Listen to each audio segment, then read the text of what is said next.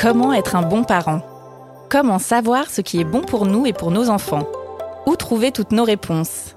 Et non, il n'y a pas de notice pour devenir parent. Il y a autant de questions que de sujets sur la petite enfance. Dans cette saison 2 de Parents Parlons-en, on se dit tout sur la parentalité. Pas de filtre ou de non-dit, nous abordons la parentalité sans complexe. Je suis Shane Love, maman solo d'un petit garçon de 6 ans et en mission pour vous donner toutes les astuces qui, je l'espère, apaiseront votre quotidien. L'un des sujets tabous sur la maternité, c'est le postpartum et les maux que connaissent les jeunes mamans après la naissance de leur bébé. Qu'il s'agisse de douleurs physiques, de saignements, de l'allaitement à mettre en place ou d'imprévus comme une césarienne ou un accouchement prématuré, nos mères et nos grands-mères ne nous ont pas vraiment tout dit. Que savoir sur l'accouchement? Comment peut-on se préparer au mieux à l'après-grossesse? Aujourd'hui, je reçois Jessica et Céline, deux mamans qui ont vécu des expériences d'accouchement et de postpartum très différentes. Et grâce à Alexia, infirmière puéricultrice, nous allons vous donner des trucs et astuces pour vivre un postpartum le plus apaisé possible. Bonjour à toutes. Bonjour. Bonjour. Avant de débuter cette discussion, Alexia, est-ce que tu peux expliquer aux mamans et futures mamans qui nous écoutent ce qu'est la période du fameux postpartum? Alors oui, avec plaisir. Le postpartum, en fait, dans la médecine, c'est défini comme la période qui suit l'accouchement et qui s'étale jusqu'au retour des règles. On va pouvoir observer durant cette période tous les chamboulements physiques et psychologiques que s'effectuent chez la maman, donc qui devient mère, du coup, la femme qui passe d'un rôle de femme, un rôle de mère. Et donc, euh, dans un premier temps, l'utérus va devoir reprendre sa place dans le postpartum immédiat. Donc, il va continuer de contracter pendant les heures et les jours qui suivent. Notamment si la maman allait, ça peut faire encore plus mal. Et ça, on prévient pas souvent les mamans que ça fait comme une douleur euh, de, période de menstruation en fait. Hmm. Donc euh, la cicatrice du placenta à l'intérieur de l'utérus va continuer de saigner. Donc ça, ça s'appelle les lochi.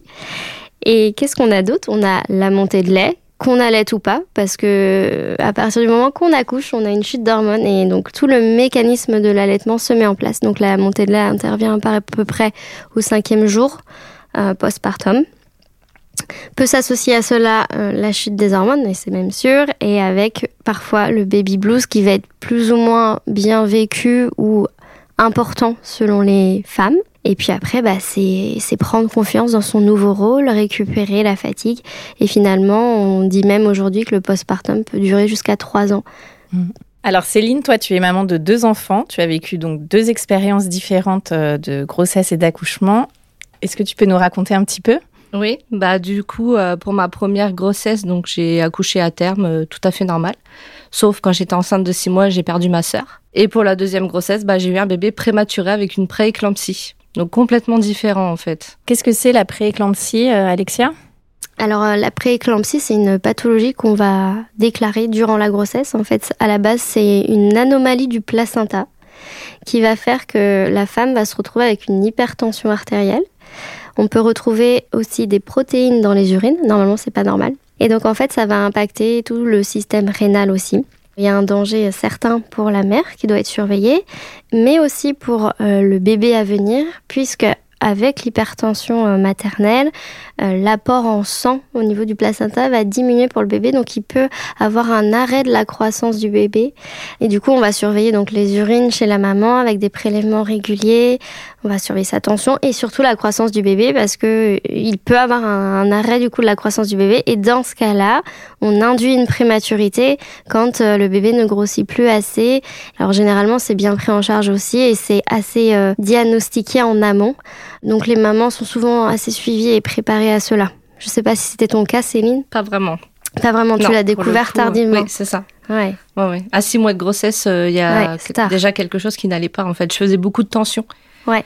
je montais jusqu'à 15-16 et j'avais toujours la sensation de, de, tomber et là on m'a dit c'est pas normal quoi. Mm. Et à force d'être suivie, en faisant les monitos plus les dopplers, c'est là qu'on m'a dit euh, il y a un problème, votre bébé ne grossit pas. Mm. Moi, je trouve qu'on n'est pas vraiment préparé à ça parce qu'on ne sait pas à quoi s'attendre en fait. Ah bah c'est sûr. Et puis surtout quand on, arrive à la maternité et donc du coup et qu'on est séparé à la naissance de son bébé, on retrouve aussi un bébé euh, qu'on n'attendait pas forcément et physiquement et même en termes de comportement parce que le bébé est un peu plus réactif, euh, assez tendu. Ça c'est assez typique des bébés qui sont nés un peu prématurés et Et c'est tout là le rôle après des, des soignants d'accompagner les, les, parents euh, dans ce cheminement et dans ce choc entre le bébé rêvé et le bébé qui est présent.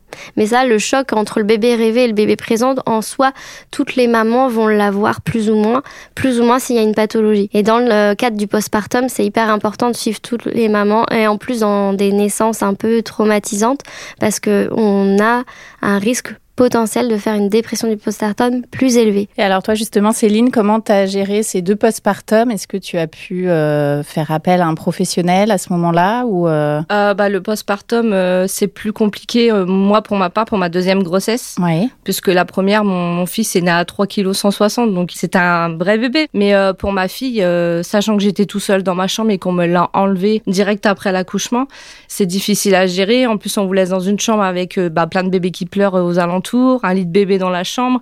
Donc pour une maman, c'est bah, c'est compliqué parce que des gens se posent la question à savoir si notre bébé va bien et on s'en veut surtout aussi. Donc c'est mais il y a des psychologues en néonat qui sont là pour aider.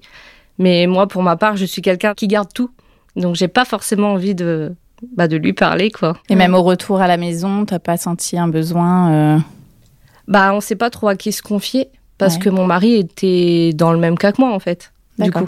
Donc euh, moi, la, seule chose qui m'a aidé, c'est d'en parler sur les réseaux sociaux en fait, pour euh, bah, trouver d'autres mamans qui mhm. sont comme moi. Et c'est ce que bah, j'ai trouvé. et je me suis dit, je ne suis pas tout seul en fait, parce que c'est vrai que comme pour l'après-éclampsie, mm. on n'en entend pas beaucoup parler. Eh on ne sait pas dans quel monde on s'aventure en fait. Et finalement, on est beaucoup. Et oui, parce que bah, on enjolive euh, énormément cette période, l'accouchement, voilà, donner la vie, c'est beau. Et toute la partie pathologie, bah, finalement, euh, personne ne voudrait s'imaginer avoir un bébé prématuré et qu'il soit pas un bébé normal avec euh, des difficultés de développement et besoin d'assistance et ça fait pas rêver, quoi. Non, c'est sûr. Alors toi justement, Jessica, de ton côté, ton accouchement s'est plutôt bien passé. C'est plus après que ça s'est compliqué. Est-ce que tu peux nous raconter un petit peu? Alors moi j'ai eu une grossesse et une, euh, un accouchement vraiment dit idéal, c'est-à-dire j'ai eu aucun symptôme pendant la grossesse, j'ai eu, euh, j'étais en forme tout le temps. Euh, moi j'étais plutôt tension basse, donc j'ai eu plutôt des chutes de tension qui ont fait qu'on m'a arrêté un petit peu avant parce que j'avais tendance à, un peu perdre, enfin un peu tomber dans les pommes, mais vraiment c'est ça, parce que justement la tension était trop basse, donc c'est complètement contraire. Donc, a priori, il avait tout le sang qu'il voulait par rapport à ce que tu disais, Alexia. Et du coup, moi, j'ai eu l'accouchement pareil, idéal, zéro point de suture, euh, la ventouse pour l'aider à sortir, mais tout s'est hyper bien passé. Les gens étaient super à l'hôpital. Beau bébé, 3 euh, kilos également. Et euh, ce qui s'est passé, c'est qu'après l'accouchement, donc j'avais mal. Donc tout le monde me disait c'est normal, ça travaille, il faut que tout se remette en place, etc. Et en fait, au fur et à mesure où ça avançait, et donc on commence la rééducation du périnée à six semaines. Plus j'avançais dans ma rééducation du périnée, plus j'avais mal. Et je comprenais pas jusqu'au jour où vraiment on était en pleine séance de rééducation du périnée avec ma sage-femme et j'étais en larmes de douleur, donc vraiment très ah mal. Et en fait, là, elle m'a dit non, là, c'est pas normal. Euh, on va faire euh, écho et, euh, et, IRM. Et il s'est avéré que j'avais des, des, tissus cicatriciels à l'intérieur. Ça fait vraiment comme une cicatrice quand on voit dehors et qu'on passe le doigt, c'est pas, c'est rigide. Mais là, en fait, c'était pareil dedans. Donc, j'ai dû faire des ultrasons. On est passé par une kiné spécialiste, etc. Et vraiment, ce qui était hyper fort, en tout cas, et moi, ce qui m'a beaucoup aidé, c'est que on avait une équipe médicale qui s'est créée. En fait, la kiné, la sage-femme, un ostéo et un chiro se sont parlé entre eux pour trouver des solutions. Mm. Ils m'ont amené vers ce qui s'appelle la técar thérapie, donc c'est pas vraiment des ultrations, c'est autre chose. Je maîtrise pas trop le sujet, mais ça s'appelle comme ça. Et du coup, ça a vraiment permis en fait que moi je me sente accompagnée dans cette douleur, parce que du coup, entre temps, j'avais repris le travail, j'avais un bébé qui a pas fait ses nuits avant ses six mois, donc c'était compliqué, enfin de se réveiller six, sept fois par nuit, quand le lendemain matin tu travailles et que quand tu marches t'as mal, c'est dur en fait. Et du coup, savoir que tu étais accompagné médicalement, c'était vraiment génial. Et moi, j'ai eu beaucoup de chance, et que cet accompagnement-là m'a permis de pas avoir à parler à d'autres personnes. Quand j'entends des fois des femmes qui disent euh, Vous avez mal, c'est normal, ben non, en fait, avoir mal, c'est pas normal. Il faut trouver les, spécialistes et les, les personnes qui accompagnent autour de ce postpartum euh, qui savent écouter et qui savent euh, prendre euh, soin de la personne. Je trouve que c'était vraiment la chose la plus importante, moi, dans mon postpartum, c'était ça. Ouais, c'est hyper intéressant ce que tu dis parce qu'on a tendance à hystériser un peu la douleur de la femme et ça, ça c'est des restes en fait, c'est assez ancestral et en fait, c'est important de s'écouter, surtout dans des périodes où déjà émotionnellement on est dans une période fragile tant physiquement. En fait, saigner pendant des semaines, ça fatigue déjà physiologiquement. On perd du fer. Donc d'où l'importance de garder une alimentation équilibrée, d'essayer de se reposer. Mais parfois, c'est pas facile en fait. Euh, notre bébé, il nous demande, il nous appelle et il faut répondre. Donc il y a aussi euh, la fatigue qui s'installe et, ça, euh, voilà, toujours s'écouter face à la douleur, alerter. Et puis vous n'êtes pas marié à votre professionnel de santé parce qu'un bon professionnel est censé pouvoir déléguer quand ce n'est plus de son ressort. Et il y a aussi toutes les choses en fait qui aident. Tu parlais des, saignements importants, bah, typiquement les, euh, le fait d'avoir euh, les slips euh, filés, les serviettes adaptées postpartum. Moi, je sais que j'avais acheté une trousse pour aller à la maternité où il y avait à l'intérieur des serviettes, des slips, il y avait des coussinets d'allaitement également, parce que tu l'as dit qu'on veuille allaiter ou pas, ben, à un mm. moment ça, ça sort bah oui. de manière parfaitement magique alors que tu as mal partout, tu es allongé dans, ton, dans ta chambre où il fait hyper chaud et puis tu sens que ça coule et que tu n'étais pas au courant que ça allait couler sans te demander ton opinion. Donc là, tu as juste à aller dans ta petite trousse euh, Tigex maternité, hop, tu glisses ton, ton petit coussinet euh, dans ton soutien-gorge, si tu supportes ton soutien-gorge.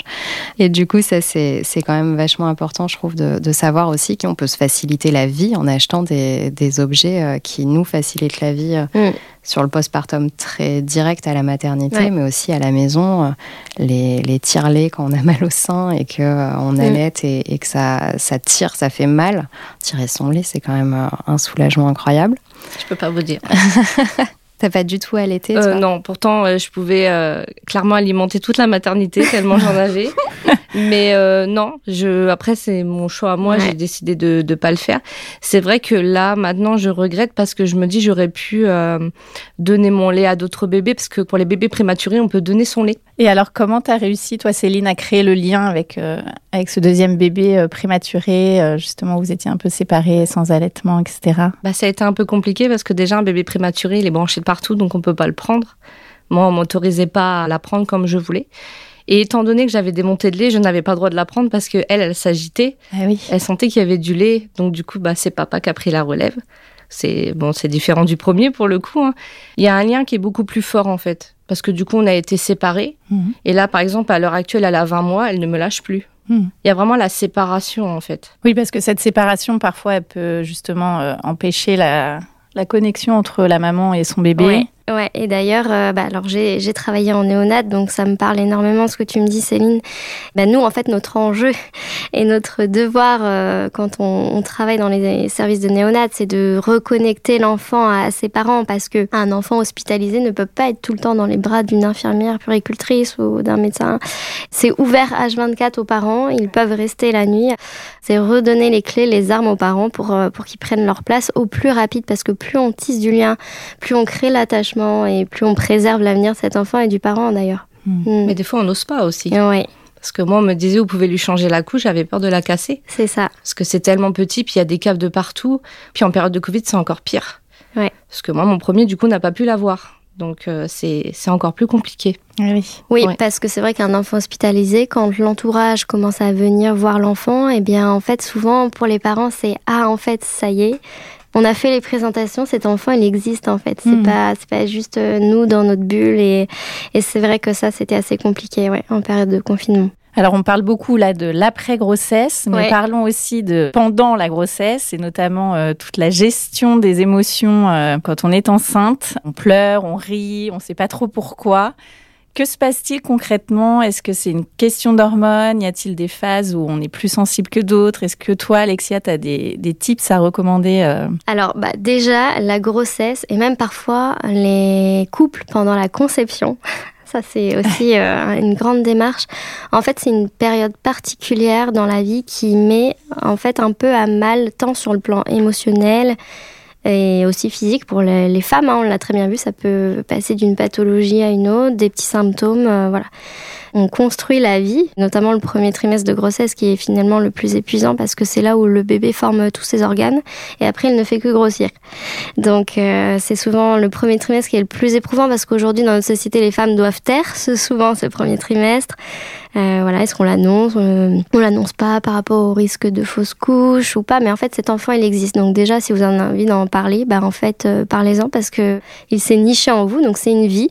Après, tant sur les changements physiques, ça prend de l'énergie, donc tout ce qui va être envie très spéciale alimentaire. Ouais. bah en fait c'est logique d'avoir des coups de fringale comme ça parce que l'enfant va nous prendre beaucoup d'énergie. Alors il ne faut pas manger pour deux, mais par contre, euh, manger équilibré et se faire des petites collations peut être utile. Et d'ailleurs, l'envie de fraise, bah, c'est très bien parce qu'au contraire, on recommande de manger plutôt des fibres pour que ça tienne au corps, comme tout ce qui est céréales et choses sans sucre ajouté, plutôt les sucres fruits. Euh. Est-ce que vous avez eu des anecdotes pendant votre grossesse au niveau des émotions, des envies alimentaires? Alors moi, absolument aucune, étant donné que j'ai découvert ma grossesse hyper tard, ah parce qu'il n'était pas vraiment euh, attendu à ce moment-là de nos vies, étant donné que j'ai un syndrome des ovaires polykystiques. Ça, mm. c'est encore une autre question. euh, donc, du coup, ça arrive pas euh, spontanément. Donc, on était plutôt, euh, on avait fait tous les examens qu'il fallait, diagnostiquer, etc. Suspicion d'endométriose, mais c'est pas grave, parce qu'on arrête la pilule. Donc, on avance comme ça. Et euh, du coup, on s'était plutôt dit, ben, dans deux ans, on fait une FIV. D'accord. Et donc, du coup, ben, finalement, non. Et pas avoir ses règles, c'était complètement normal. Et donc, le fait de tomber enceinte, c'était émotionnellement extrêmement chargé, parce que moi, je venais juste de rentrer dans mon nouvel emploi. Ouais. Donc c'était euh, très dur psychologiquement d'accepter qu'on va pas être à fond dans une période où on avait décidé d'être à fond dans son travail. Mais physiologiquement, du coup, il a été très sympa. Il m'a laissé vraiment tranquille. Il a accepté que maman puisse bosser à fond. Et toi, Céline Bah, elle a eu plutôt de la chance parce que moi, pour mon premier, c'est je mangeais que des chips au fromage, donc pour le coup, les fruits, c'est même pas la peine. Et pour ma fille, c'était des Kinder Bueno, donc c'était encore pire. Donc après, je sais pas, on dit souvent si c'est sucré, c'est une fille, si c'est salé, c'est un garçon. Pour le coup, salé, c'était un garçon pour moi, sucré, c'était une fille. Est-ce que c'est vrai? Je ne sais pas. Je pense que scientifiquement, aujourd'hui, il n'y a, a, rien de prouvé tant sur les envies spéciales de, de manger. Après, voilà, faut essayer de se, se faire plaisir. Et, euh, Mais pas trop. Ouais, Bah, et manger sain. Parce qu'après, les kilos, il faut les perdre. Hein. C'est ça. Alors, on a parlé de vos expériences. Vous, en général, où est-ce que vous avez trouvé euh, des réponses aux questions que vous vous posiez quand vous traversiez euh, soit des épreuves compliquées ou, ou un petit peu plus légères dans d'autres cas, est-ce que vous êtes senti bien entouré ou plutôt euh, vous avez ressenti un sentiment d'isolement? J'ai appris ma grossesse une semaine avant le premier confinement en mars 2020. Le, plus euh, anxiogène, le euh, plus. C'est ça. Donc en fait, moi, ma grossesse, l'annoncer, c'était déjà compliqué parce que médicalement, on m'avait bien expliqué que ce serait peut-être compliqué de le garder. Ça s'est très bien passé, il va très bien, tout était nickel. Mais il n'y avait pas vraiment de relation sociale à ce moment-là dans le monde. Ouais. Donc du coup, il n'y a pas eu d'annonce, il n'y a pas eu trop de partage et ça a été beaucoup de digital vu que les gens n'avaient pas le droit de se voir. C'était plus en échangeant avec euh, des personnes que je connais qui ont eu des enfants et beaucoup, beaucoup sur les réseaux sociaux via des émissions qui sont super. Hein. France 5, euh, La Maison des Maternelles, c'est ça, je pense que c'est vraiment la référence française. Euh, beaucoup euh, du coup sur des podcasts de maternité, aller voir sur euh, les marques, ça semble bête, mais beaucoup d'éléments en fait qu'ils n'ont pas la place de mettre sur les packaging, d'aller sur les sites internet, de lire des choses. Ils font beaucoup Tigex à parole de parents. Euh, moi, j'ai appris plein de choses, des choses que j'imaginais pas du tout en lisant, en lisant ces textes-là, et ça te permet de t'interroger. Et c'était vraiment fantastique. Bah, moi, c'est un petit peu pareil, hein, parce que ma fille, c'était pendant la période de Covid aussi. Hmm. Par contre, la période de Covid, je crois que ça a été la plus angoissante de ma vie, parce que j'avais peur de le choper. Est-ce que ça fait quelque chose au bébé? Enfin, je pense qu'on a tous été pareil, en fait, d'être enceinte pendant le Covid. Je trouve que c'était plus facile pour mon premier au niveau de la communication que pour la deuxième. En plus, j'ai tout acheté et du coup, bah, j'ai rien pu lui mettre parce que bah bébé prématuré on ne l'habille pas. Eh oui. Donc c'était euh, compliqué mais sinon j'ai fait pareil hein. je regardais bah la 5 euh, je surtout YouTube aussi. Les autres mamans, les réseaux sociaux, enfin je crois qu'on fait tous la même chose en vérité hein. C'est un peu de la débrouille finalement, c'est vous qui allez à... Il n'y avait pas de possibilité d'aller rencontrer euh, des mamans où il y a des, des, forums, je sais pas si ça se développe partout en France, il me semble, mais c'est les mamans cool. Euh, c'est des zones en fait où les mamans peuvent se rejoindre, faire du sport ensemble, etc. Tout ça n'existait pas. de cercle de mamans, tout ce qui est physique, quoi. Même je pense notamment aux sages-femmes qui, qui, proposent les cours de préparation à l'arrivée de bébé à l'accouchement. tout ça, arrêtez quoi, stop, du jour au lendemain. Ah, moi, je sais que je m'inscrivais sur les groupes Facebook de mamans il y avait des groupes où il y a beaucoup de mamans qui se rejoignaient et puis du coup on s'aidait entre nous quoi parce que sinon euh, c'est compliqué. Ouais. Alexia, toi tu recommandes quoi comme structure à une maman euh, Où est-ce qu'elle peut s'adresser euh, quand la période de postpartum est douloureuse à traverser, quand sinon on a juste plein d'interrogations, qu'on se sent un petit peu perdu? Plutôt que se dire qu'est-ce qu'on peut faire pendant, c'est déjà essayer de sensibiliser déjà avant en fait. On prépare beaucoup les femmes, un petit peu maintenant les coparents à accueillir un bébé. Enfin, le coparent est quand même de plus en plus investi, mais je trouve qu'on ne sensibilise pas encore assez à justement ce qui peut se passer. C'est-à-dire, bah voilà, c'est pas tout rose, il y a l'allaitement qui peut se mettre en place, mais ça peut faire mal, ça peut échouer, ou sinon, on peut choisir de donner le biberon et c'est ok. Mais en fait, on peut se faire accompagner pour tout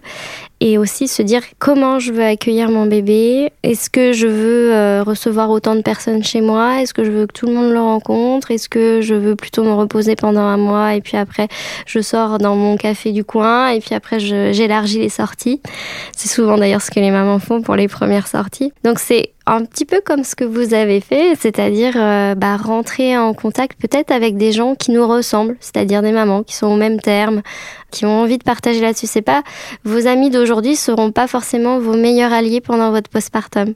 Si ça se trouve, ça deviendra une voisine de palier parce qu'elle vous apportera des petits plats ou vous allez pouvoir sympathiser ou juste vous décharger un petit peu euh, un soir. Donc c'est vraiment voilà essayer de rester ouvert à toutes les aides qu'on peut recevoir, assumer euh, que non, on ne peut pas gérer tout sur tous les plans, on est tous humains. Et puis après, en termes de, de professionnel, si on a une interrogation, bah, c'est la poser. Peu importe le professionnel devant lequel on se trouve, si on a euh, l'occasion et si on sent en confiance pour poser cette question à cette personne-là, bah, dites-vous que c'est déjà une perche euh, que vous tendez à cette personne et qui pourra peut-être vous aiguiller. Et après, ce qu'il faut savoir, c'est qu'il y a aussi les lieux d'accueil parents-enfants, les services de PMI, protection maternelle et infantile.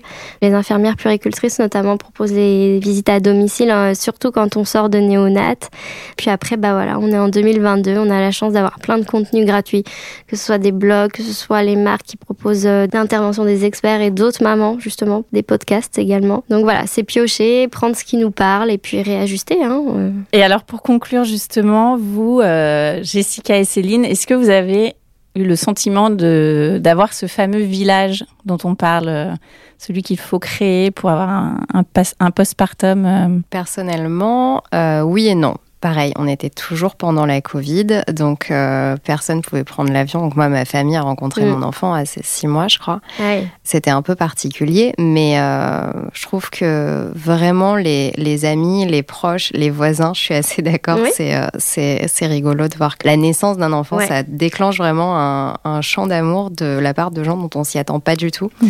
Et si j'ai un conseil à donner, moi, pour les parents, c'est sur leur liste de naissance, ne pas hésiter à mettre, ramener de la soupe ou ramener des plats faits euh, sur les listes de euh, naissance. ça, ça paraît bête, mais qu'est-ce que c'est pratique? C'est vraiment demander en fait aux gens de l'aide quand on en a besoin. Moi, je sais que c'est une copine qui m'avait fait une soupe un jour parce que j'avais pas réussi à marcher pour aller au marché. Je lui avais dit et elle m'avait ramené euh, deux grandes bouteilles de soupe. C'était le meilleur cadeau, je crois, que j'ai eu en postpartum. Et toi, Céline, comment ça s'est passé euh, pour ce village euh ah bah moi mon village c'était très restreint. Bah après c'était surtout sur les réseaux sociaux. Mmh. Donc ça reste du virtuel. Hein. Ça reste du virtuel, mais sinon après euh, pour mon premier bah j'avais les beaux-parents, j'avais bon des fois les beaux-parents ça va hein, mais pas tout le temps. Mais j'avais oui la famille, les amis et pour ma fille par contre c'était vraiment une bulle moi pour moi. C'était moi, mon mari et puis la petite et mon fils quoi pour moi, quand j'en parlais, c'est les autres me comprennent pas hmm. parce que bah ils le ils le vivent pas. Et pour euh, rebondir un petit peu sur la prématurité, parce que peut-être que des parents nous écoutent et sont dans la même situation en ce moment, euh, il y a une super asso, c'est SOS Préma. Ils ont énormément de moyens et ils ont même une permanence téléphonique disponible. Donc euh, ça peut toujours aider. Il y a beaucoup de parents d'enfants prématurés qui en font partie d'ailleurs. Eh bien, merci à toutes d'avoir partagé votre expérience euh, postpartum, notamment pendant le séjour euh, à la clinique. Et Alexia, merci pour tes précieux conseils. Bah, merci à, Tigex pour l'invitation. C'était un plaisir. Merci, à vous. J'espère que cet épisode répondra aux questions des jeunes ou futures mamans. Et n'oubliez pas, quel que soit votre vécu, écoutez-vous. Faites-vous confiance et si vous ressentez des douleurs physiques anormales ou une détresse psychologique, demandez les conseils d'une professionnelle. Quant à moi, je vous invite à découvrir les autres épisodes de Parents Parlons-en, disponibles sur toutes les plateformes de podcast. À très vite!